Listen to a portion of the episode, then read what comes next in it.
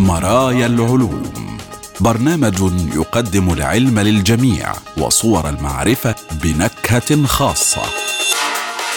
مرايا العلوم يسعى إلى اكتشاف عالم أفضل عبر جسر العلوم والتكنولوجيا.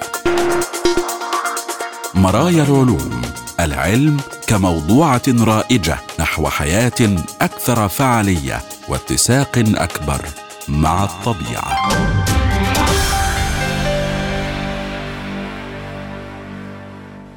أهلا بكم مستمعينا وحلقة جديدة من برنامج مرايا العلوم حيث العلوم والحياة وصور المعرفة وتردداتها بلا حدود والسعي نحو غد أفضل يتسع للجميع ويفتح ذراعيه لعقول السلام.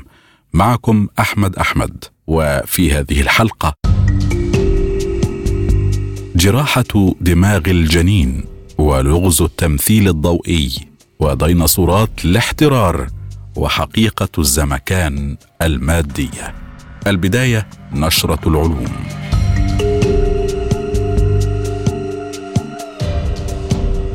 اكتشاف حزام كويكبات هائل للغاية حول نجم قريب. استخدم علماء الفلك تلسكوب جيمس ويب الفضائي لرصد أحزمة الكويكبات الغريبة حول النجم القريب فومالهوت. جنبا إلى جنب مع أدلة على ثلاثة كواكب على الأقل. وفومالهوت نجم على بعد 25 سنة ضوئية. يستضيف حزام كويكبات عريضا للغاية وحلقة أخرى من الحطام. واكتشف علماء الفلك حزاما جديدا للكويكبات حول هذا النجم القريب. بالإضافة إلى حلقة غريبة من الحطام مائلة بالنسبة لبقية النظام. قد تشير ملاحظاتهم إلى أن هذا النظام النجمي المدروس جيدا أكثر تعقيدا بكثير مما كنا نظن. لاحظ الباحثون فومالهوت باستخدام تلسكوب جيمس ويب الفضائي وتلسكوب هابل الفضائي. كنا نعلم بالفعل أن فومالهوت كان يحتوي على قرص خارجي ضخم من الصخور والغبار على غرار حزام كويبر لنظامنا الشمسي. لكن حزام الكويكبات الداخلي المتوقع لم يتم رصده بشكل مباشر من قبل. يقول العلماء اعتقدنا أنه سيكون له حزام كويكبات ضيق مثل نظامنا الشمسي. لكن اتضح أنه مختلف تماما. يبلغ عرض حزام الكويكبات حوالي واحد ونصف وحدة فلكية AU1 وهي المسافة بين الأرض والشمس. بينما يمتد حزام الكويكبات الداخلي لفوم الهوت من حوالي سبع وحدات فلكية من النجم إلى حوالي ثمانين وحدة فلكية. وهذا يعد حوالي عشر مرات أوسع مما كان متوقعا. ويبدو أيضا أن هناك نوعا من حزام الكويكبات الوسيط بين الحزام الداخلي والقرص الخارجي لكنه مائل بنحو 23 درجة عن مستوى الحزامين الآخرين. هذا الشريط الكثيف من الحطام يحل لغزا قديما حول فوم الهوت مصدر المادة التي تشكل سحابة الغبار الشهيرة حيث كان يعتقد يوما ما أنه كوكب لكنه يعتبر الآن على الأرجح بقايا من كوكبين أوليين اصطدموا معا. وعلاوة على حل مشكلة فوملهولت بي اكتشف الباحثون أيضا ما يبدو أنه سحابة حطام ضخمة ثانية أكبر بحوالي عشر مرات من فوملهولت في الحلقة الخارجية. أطلقوا عليها اسم سحابة الغبار العظيمة ويعتقدون أنها قد تكون نشأت فعليا من تحطم كوكبي أولي آخر. وتشير الفجوات بين الأقراص إلى أنه قد يكون هناك ثلاثة أو أكثر من الكواكب الكاملة. ربما حول حجم أورانوس أو نبتون تدور حول فومالهوت. ويعمل الباحثون الآن على تحليل ملاحظات جيمس ويب التي ألقت نظرة فاحصة وتحديدا في البحث عن الكواكب.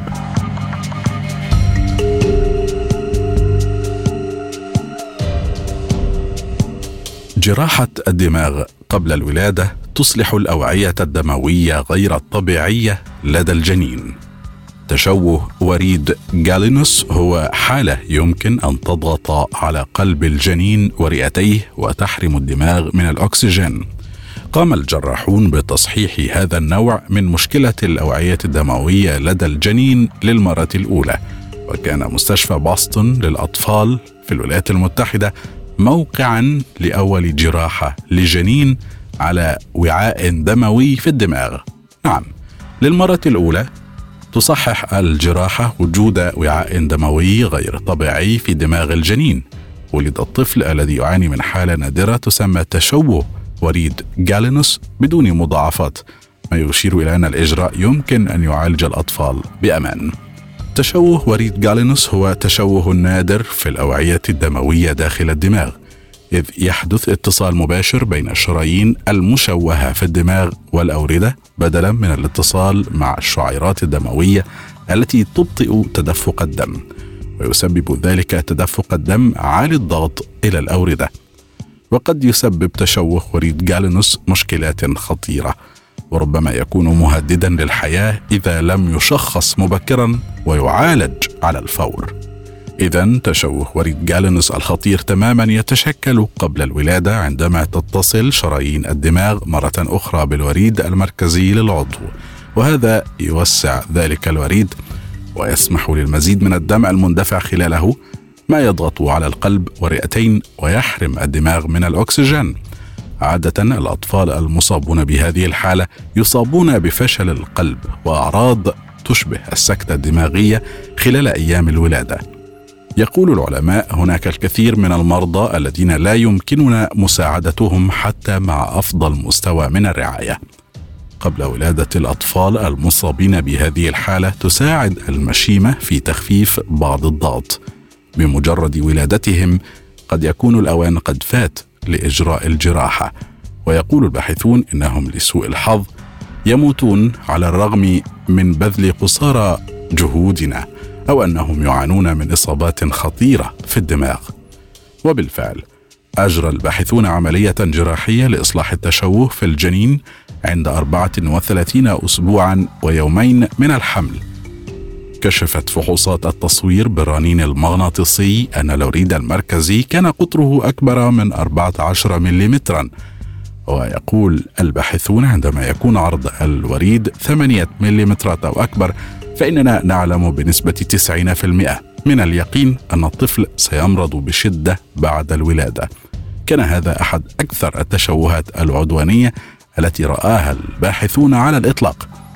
تم تخدير المرأة الحامل قبل الجراحة تم تخدير الجنين أيضا عن طريق الحقن لمنع الحركة أثناء العملية ثم تم إدخال إبرة من خلال الرحم وساعد التصوير بالموجات فوق الصوتية في توجيهه إلى مؤخرة رأس الجنين حيث يوجد التشوه.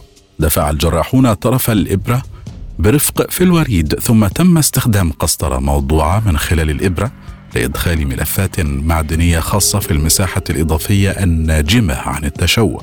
تقلل هذه الملفات من كمية الدم المتدفقة عبر الوريد. الجراحة استغرقت أقل من ساعتين. وأظهر فحص بالموجات فوق الصوتية بعد يوم واحد انخفاضا بنسبة 43% في كمية الدم التي يضخها قلب الجنين كما كشفت صور التصوير بالرنين المغناطيسي التي تم التقاطها قبل الجراحة وبعدها أن الوريد تقلص بنحو خمسة مليمترات في القطر. وولد الطفل قبل الأوان بعد يومين من دون مضاعفات ولم تكن بحاجة لأدوية للقلب. أو جراحة إضافية للأم ولا الجنين. يقول العلماء لقد كان أمرا رائعا لأن هؤلاء الأطفال عادة ما يكونون مرضى للغاية.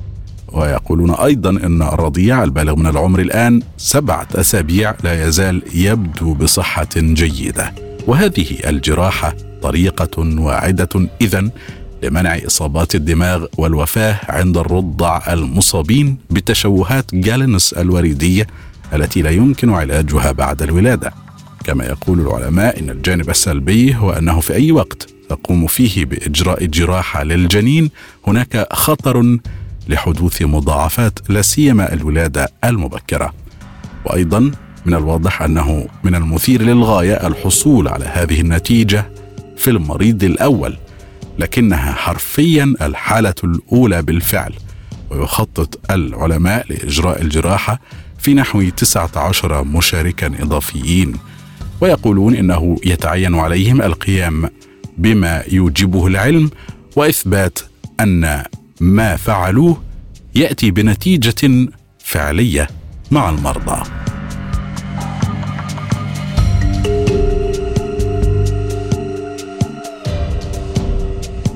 أخيرا تم حل اللغز الذي دام عقودا حول عملية التمثيل الضوئي لا يتطلب الأمر سوى أربعة جزيئات من الضوء لبدء عملية التمثيل الضوئي في خلايا النبات. لكن تفاصيل ما يحدث بالضبط بعد امتصاص الفوتون الرابع استعصت على الباحثين حتى الآن.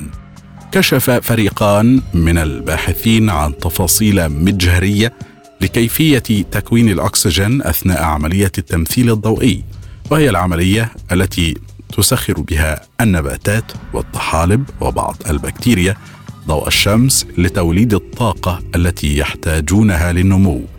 ويمكن أن يؤدي فهم التمثيل الضوئي على هذا المستوى إلى تعزيز تطوير الوقود النظيف.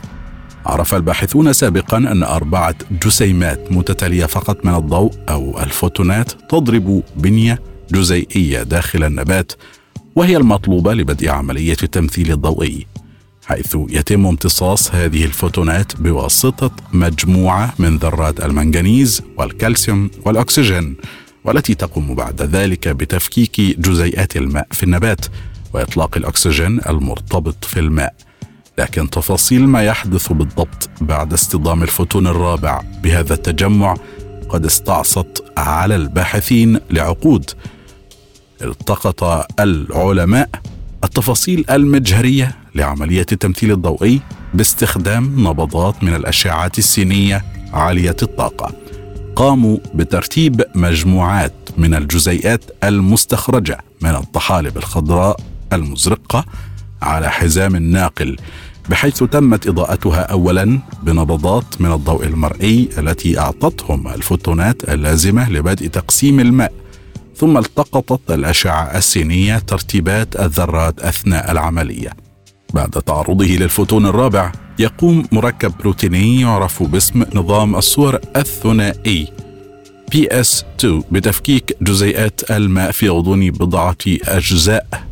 من المليون من الثانية. كانت الأشعة السينية سريعة بما يكفي لإظهار التأخير الزمني بين انقسام الماء وتكوين نوع من جزيء الأكسجين يمكن إطلاقه في النهاية في الغلاف الجوي.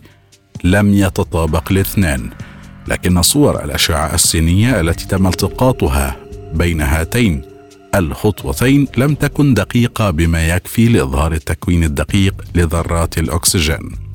ومع ذلك فإن ترتيب الأجزاء الأخرى من جزيئات PS2 حول ذرات الأكسجين هذا يشير إلى أن الأكسجين شكل بنية جديدة.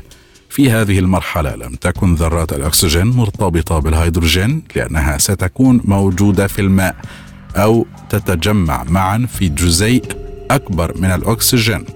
ولكن ربما كانت مرتبطة لفترة وجيزة بجزيء آخر من PS2 هذه الخطوة من عملية التمثيل الضوئي كانت في السابق مجرد نظرية.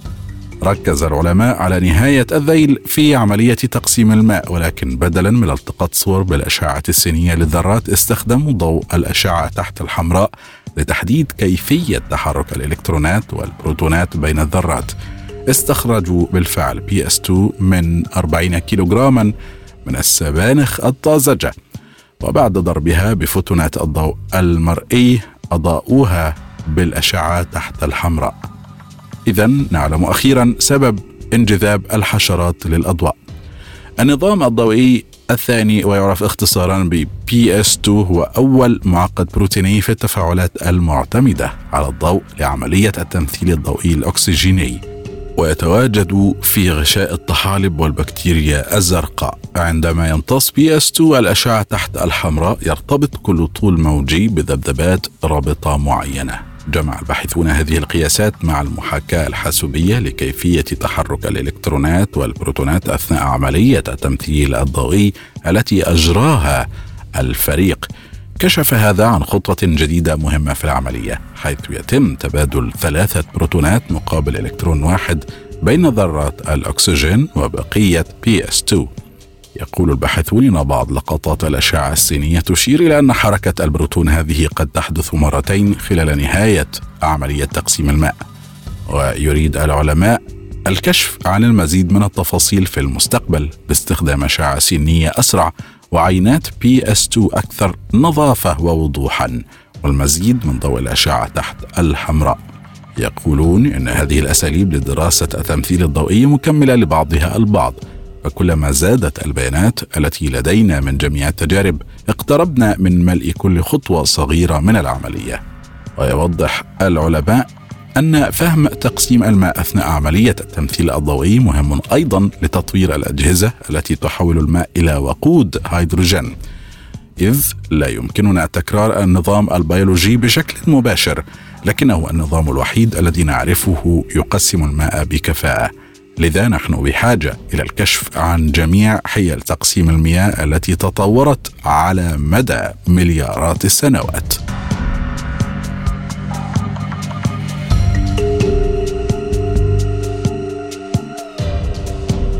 عاشت الديناصورات على كوكب حار جدا. ماذا عن البشر؟ منذ ملايين السنين كانت حرارة كوكب الأرض أكثر مما هو عليه اليوم بكثير. ومع ذلك كان يعج بالحياة والكائنات الحية. فلماذا تشكل أزمة المناخ تهديدا وجوديا للبشر على كوكب الأرض؟ بالعودة إلى الأوقات التي كانت فيها الديناصورات البحرية التي يبلغ طولها 25 مترا تسبح في البحار وديناصورات T-Rex وترايسيراتوبس تجوب الأرض التي نسير عليها اليوم كانت الأرض مكانا حارا للغاية للعيش عليه. في حقبة الحياة الوسطى أي من حوالي 250 إلى 66 مليون سنة كانت تركيزات ثاني أكسيد الكربون في الغلاف الجوي أعلى بحوالي 16 مرة مما هي عليه الآن. مما شكل ظاهرة الاحتباس الحراري مع درجات حرارة في المتوسط من 6 إلى 9 درجات أكثر دفئا مما عليه اليوم. يفترض العلماء أن غاز الميثان الناتج عن الديناصورات على غرار الأبقار اليوم هو من ساهم في الاحتباس الحراري في ذلك الوقت لكن السبب الرئيسي هو أن قارة بانجيا العملاقة بدأت ببطء في الانجراف والتفكك. لم يؤدي هذا في النهاية إلى إنشاء القارات كما نعرفها اليوم فحسب بل أدى أيضا إلى تغير المناخ. تسببت حركة القشرة الأرضية والقارات بأكملها في حدوث ثورات بركانية هائلة أدت إلى إطلاق غازات ضارة بالمناخ في الغلاف الجوي وبالتالي ارتفاع درجة حرارة الكوكب. كما أدى إلى هطول أمطار حمضية وتحمض المحيطات وتغير جذري في التركيبات الكيميائية على الأرض وفي الماء. ما تسبب في انقراض جماعي مهد الطريق لظهور الديناصورات. اليوم ما زلنا بعيدين عن درجات الحرارة التي جعلت الكوكب حارا خلال حقبة الحياة الوسطى. ومع ذلك ومن خلال حرق الوقود الأحفوري مثل الفحم والنفط والغاز بمستويات غير مسبوقة قام البشر بالفعل بتدفئة كوكب الأرض بمقدار 1.1 درجة مئوية فوق مستويات ما قبل الصناعة. نتيجة لذلك تتدهور صحة النظام الإيكولوجي بشكل أسرع من أي وقت مضى مع ما يترتب عليه من آثار مأساوية على الناس وكذلك النظم الإيكولوجية للأراضي والغابات والأنظمة البيئية البحرية في جميع أنحاء العالم. ويقول العلماء إن متوسط مدة الجفاف في أمريكا الوسطى سيزداد بمقدار خمسة أشهر مع ارتفاع درجة ونصف الدرجة وثمانية أشهر بزيادة درجتين وبحلول 19 شهرا في حالة ارتفاع درجات الحرارة إلى ثلاث درجات إضافية. وأيضا إن العالم سيصل إلى علامة تبلغ ثلاث درجات بحلول نهاية القرن إذا استمرت انبعاثات غازات الاحتباس الحراري دون رادع ما يؤدي إلى فيضانات وعواصف غير مسبوقة وارتفاع مستوى سطح البحر وموجات حر شديدة. لذلك يتحدث العلماء عن أزمة المناخ باعتبارها تهديدا وجوديا للبشر. حقيقة أن الديناصورات تعاملت بشكل جيد مع الظروف المناخية التي عاشت فيها ترجع أساسا إلى عامل واحد حاسم ألا وهو الوقت. على الرغم من أن تركيز ثاني أكسيد الكربون في الغلاف الجوي كان مرتفعا للغاية في حقبة الحياة الوسطى الا أنه ارتفع ببطء شديد. بينما استغرق الأمر في السابق نشاطا بركانيا هائلا وملايين السنوات لتدفئة الكوكب بعدة درجات. وعن طريق حرق الوقود الأحفوري تمكن البشر من تغيير المناخ جذريا في غضون قرنين من الزمان فقط. قال العلماء إن تباطؤ وتيره الاحترار يمنح الطبيعة فرصة للتكيف. وأيضا يمكن للأنواع الحيوانية التي لا تحب الحرارة أن تنتقل إلى خطوط العرض الأعلى. على سبيل المثال باتجاه القطبين أو يمكنها أيضا التكيف من خلال العمليات التطورية. كما أن الحرارة الشديدة يمكن أن تجعل مناطق معينة غير صالحة للسكن لأنواع حيوانية معينة لأن هناك ببساطة حدودا فسيولوجية معينة للحيوانات والبشر. كل عام يموت مئة الآلاف في جميع أنحاء العالم بسبب الحرارة الشديدة. ولكي يتكيف البشر مع كوكب أكثر دفئا والعواصف الشديدة والفيضانات والجفاف وموجات الحرارة المتوالية التي تعد بدرجات حرارة مرتفعة بتحقيقها. سيتطلب ذلك استثمارا عالميا يزيد على 300 مليار دولار بحلول عام 2030 وحده. ويظهر التاريخ أن الانقراضات الجماعية الخمس الكبرى التي شهدها الكوكب حتى الآن كانت جميعا مرتبطة بالتدفئة أو التبريد الجذري للكوكب فضلا عن التغيرات في الدورات الكيميائية في البحر أو على اليابسة.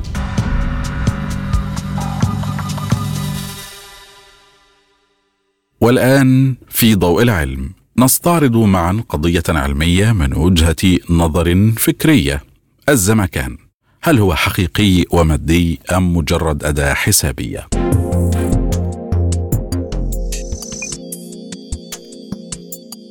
أطاحت نسبية أينشتاين بمفهوم المكان والزمان المطلقين واستبدلتهما بنسيج الزمكان لكن هل الزمكان حقيقي بالفعل؟ ما هي المآخذ الرئيسية؟ لكي يكون الشيء حقيقيا ماديا يجب أن يكون ماديا وقابلا للقياس بشكل مباشر وليس مجرد أداة حسابية تقدم تنبؤات صحيحة.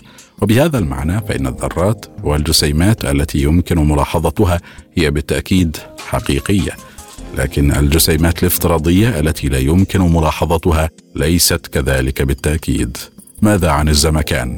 هل هو مسألة حقيقية مثل الذرات أم هي مجرد أداة حسابية؟ الموضوع يحتاج لاستكشاف. عندما يفكر معظمنا في الكون فإننا نفكر في الأشياء المادية الموجودة هناك عبر مسافات كونية كبيرة. تنهار المادة تحت جاذبيتها لتشكل بناء كونية مثل المجرات بينما تنكمش السحب الغازية لتشكل النجوم والكواكب. تبعث النجوم بعد ذلك الضوء عن طريق حرق وقودها من خلال الاندماج النووي ثم ينتقل هذا الضوء في جميع أنحاء الكون وينير أي شيء يتلامس معه ولكن هناك ما هو أكثر للكون من الأشياء الموجودة بداخله. هناك أيضا نسيج الزمكان الذي له مجموعة القواعد الخاصة به التي يلعبها النسبية العامة. ينحني نسيج الزمكان بوجود المادة والطاقة. ويخبر الزمكان المنحني نفسه المادة والطاقة بكيفية التحرك خلاله. ولكن ما هي بالضبط الطبيعة الفيزيائية للزمكان؟ هل هو شيء مادي حقيقي مثل الذرات كما قلنا؟ أم مجرد أداة حسابية نستخدمها لإعطاء الإجابات الصحيحة لحركة وسلوك المادة داخل الكون؟ هو سؤال وجيه وصعب أن تلتف حوله. علاوه على ذلك فقبل مجيء أينشتاين كان مفهومنا للكون مختلفا تماما عن المفهوم الذي لدينا اليوم.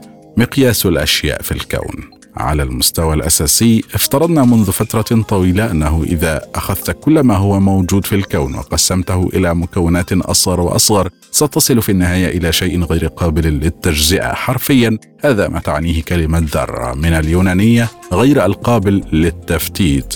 يعود أول سجل لدينا لهذه الفكرة إلى حوالي 2400 عام إلى ديمقريطس أبدرة ولكن من المعقول أن تعود إلى أبعد من ذلك. هذه الكائنات غير القابلة للتجزئة موجودة بالفعل. كل واحد يعرف باسم الجسيم الكمي. على الرغم من حقيقة أننا أخذنا اسم الذرة لعناصر الجدول الدوري فإن الجسيمات دون الذرية مثل الكواركات والكلونات والإلكترونات بالإضافة إلى الجسيمات التي لا توجد في الذرات على الإطلاق هي في الواقع غير قابلة للتجزئة. ترتبط هذه الكميات معا لبناء كل الهياكل المعقدة التي نعرفها في الكون من البروتونات إلى الذرات إلى الجزيئات إلى البشر. ومع ذلك وبغض النظر عن أنواع الكميات التي نتعامل معها مادة أو مادة مضادة ضخمة أو عظيمه الكتلة هياكل أساسية أو مركبة على المقاييس دون الذرية أو الكونية. فإن هذه الكميات موجودة فقط داخل الكون نفسه الذي نراه ونعيشه. هل الموضوع اذا بهذه الأهمية؟ أن نعرف؟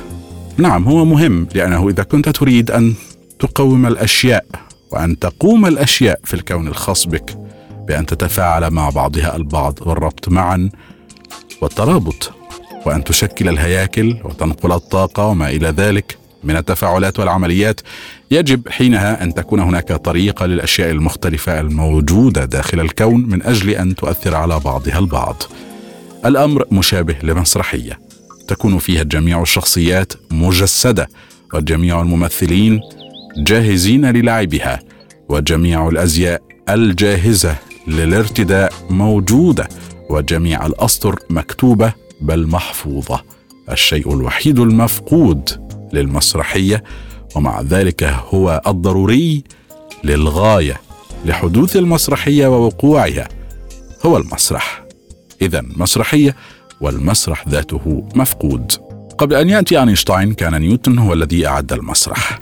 يمكن وصف جميع الممثلين في الكون بمجموعة من الإحداثيات موقع في فضاء ثلاثي الأبعاد وكذلك لحظة زمنية.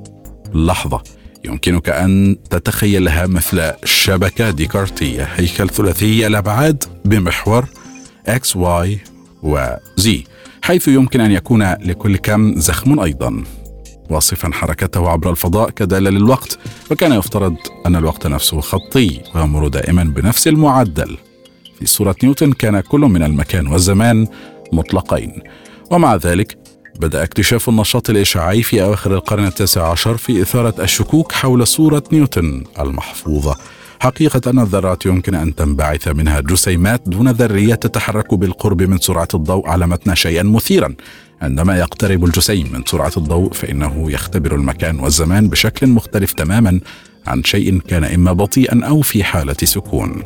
الجسيمات غير المستقرة التي من شأنها أن تتحلل بسرعة كبيرة في حالة السكون عاشت لفترة أطول كلما اقتربت من سرعة الضوء الذي تتحرك به. هذه الجسيمات نفسها قطعت مسافات أكبر من سرعتها وأعمارها وهذه الأعمار تشير قبل أن تتحلل إلى ذلك. فإذا حاولت حساب الطاقة أو الزخم لجسيم متحرك فإن المراقبين المختلفين أي من يشاهدون الجسيم ويتحركون بسرعات مختلفة بالنسبة له سيحسبون القيم غير المتسقة مع بعضهم البعض. اذا يجب أن يكون هناك خلل في مفهوم نيوتن عن المكان والزمان. وكان أينشتاين مسؤولا عن الاختراق الملحوظ لمفهوم النسبية. مستمعينا الكرام إلى هنا نكون قد وصلنا وإياكم إلى خاتمة هذه الجولة من مرايا العلوم. شكرا جزيلا حسن إصغائكم وإلى اللقاء.